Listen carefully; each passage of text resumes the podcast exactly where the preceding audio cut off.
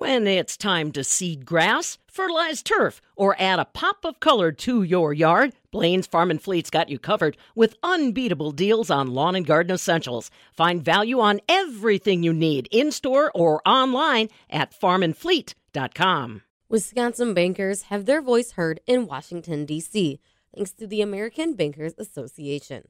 They represent 83% of all banks nationwide and have agricultural loans in their portfolio. I'm Charity Seebecker with the Midwest Farm Report. Ed Elfmann, Senior Vice President of Agricultural and Rural Banking Policy for ABA, explains what lending issues are being brought to his attention and how he is supporting Wisconsin bankers and farmers with the upcoming Farm Bill. I think the biggest thing right now from a lending standpoint is that commodity prices are really high. Is that the new normal, or is it going to fall off at some point? So, from a lending standpoint, we have to look at does that last forever or do we need to be more conservative and where does that go? And then on top of it how interest rates tie into that because we're in a high interest rate i shouldn't say high the 80s were a high interest rate environment but we're in a higher interest rate environment. So if we have a hard drop in commodity prices combined with interest rates staying where they are, what does it look like from a, from an ag lending standpoint going forward? I think the other thing that we're hearing a lot in DC on rural lending is lack lack of credit or access to credit, and that's why we're so big on Acre right now because Acres, we believe, is going to provide more credit to rural America, and we need to do something because many members of Congress, senators are talking about access to credit, access to credit, access to credit. So that's why we came up with legislation that hopefully will actually help with access to credit um, going forward. How does Wisconsin compare to the other states in terms of agriculture loans, rural credit, like you were mentioning, and lending in general? What's interesting in a state like Wisconsin is you have a concentrated industry in dairy right? Which everything kind of revolves around what dairy looks like. So from that standpoint, it depends upon what dairy prices do, where milk prices are, what cheese is, um, and what that looks like. So for Wisconsin, I don't know if the issues are that much different than any other state. You're just almost on a different cycle sometimes than some other areas. From a rural standpoint, Wisconsin to me is always interesting because like the bottom half is rural, but not that rural, right? It's not like North Dakota or Wyoming. So I think from that standpoint, it becomes a little bit. Uh, you always have like opportunities for people to work in cities or things like that, or a spouse confined uh, uh, employment, things like that. So you don't maybe have some of the same issues, but it looks like a lot of a lot of the rest of the country. How have the conversations that you've been having in DC with different legislature changed over the years and now to really kind of help moving into 2023? The dollars. It's so much bigger than it used to be. Um, 9% of farms or 66% of production. The consolidation in agriculture continues to grow. Farms continue to get bigger.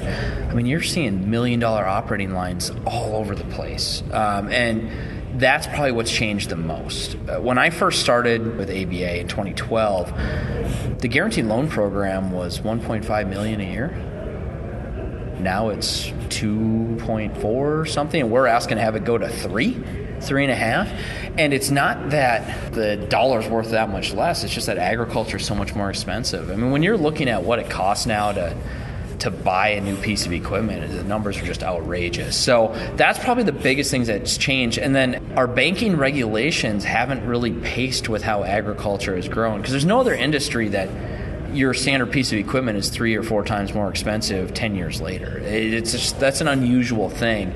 And then on top of it, land is so much more expensive. I mean, you've got $30,000 land in Iowa that's not being made into apartment buildings. It's being farmed.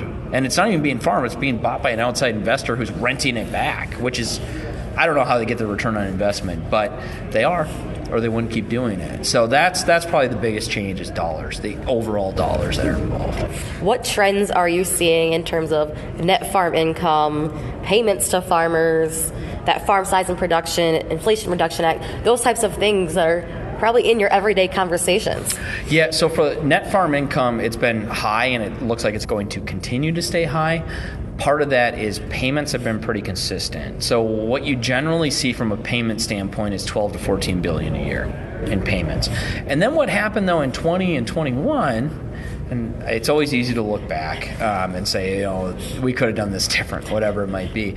But when you look at 20 and 21, there was so much money that went out to rural America that a lot of the a lot of farmers were smart about paying off debt and doing some of those things. So what they did is they paid their debt off, and then they went and got bigger, and they consolidated more, and they were able to really leverage the dollars they received to help expand their business um, and go that way. So when you look from that standpoint, farms have gotten bigger, the dollars have gotten higher, uh, but they've become more efficient in their production too. What I think is going to be interesting as we come into this next farm bill, do we start having more conversations around certain size farmer should not be eligible for whatever government assistance or only up to a certain amount or you know do we put barriers around what available what what available uh, subsidies or payments are there. I'm not advocating for any of those by any means, and in some ways, I we would not advocate for that. But instead, I, those conversations are going to happen. It's just a matter of which one gains legs and runs.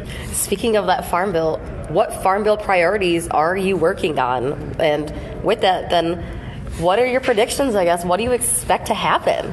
We'll get a farm bill done when is the real question? When that's always the question. Um, we'll get a farm bill done at some point because it's too important and too valuable for rural America to not have a farm bill. So everybody has the prerogative to get it done. When we're looking at things that we care about in there, guaranteed loan programs are our number one priority. They need to be strong, they need to be bigger than they are right now because we need to help beginning farmers and ranchers get into agriculture. And one of their biggest barriers is credit.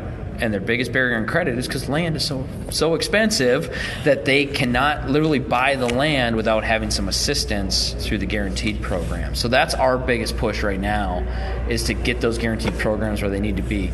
Outside of that, it's keeping crop insurance strong. It's making sure that these programs make sense for farmers. Whenever a farm bill happens, we make these policy changes and then we don't think about unintended consequences at times, and lenders get caught in the unintended consequences a lot. And it's not it's never something that somebody did intentionally. It's really got to do with they maybe change the timing of a program or change how a program is allocated. I guess our other priority is making sure that we are part of that conversation and that we don't have unintended consequences happen to us. Because frankly, we need to make sure our customers stay strong and then we stay strong because of that. I, I think the biggest thing I always want people to know is 80% of the banks in the United States have ag in their portfolio, which is an amazing number when you start to think about it. 5,000 banks in the United States, 4,000 have agriculture. Now, what is agriculture? There's a whole variety, and that's the beauty of working in this industry is what a bank in Wisconsin might be doing might be totally different than California, and they might both be doing dairy but it looks totally different. And that's it's the fun part of this this industry. What I would say from Wisconsin standpoint, we have a great association here with the Wisconsin Bankers Association. Uh, they've been great partners in a lot of things that we're doing, and there's really good lenders here. They really know their stuff. They've been great allies for me and great advisors for me in a lot of what I'm doing. At the end of the day, like I said before, we want to make sure our customers are strong because if our customers are strong, our rural communities are strong, our banks are strong. That was Ed Elfmann Senior Vice President of Agricultural and Rural Banking Policy for the American Bankers Association. To learn more, go to aba.com. From the Midwest Farm Report, I'm Charity Seebecker.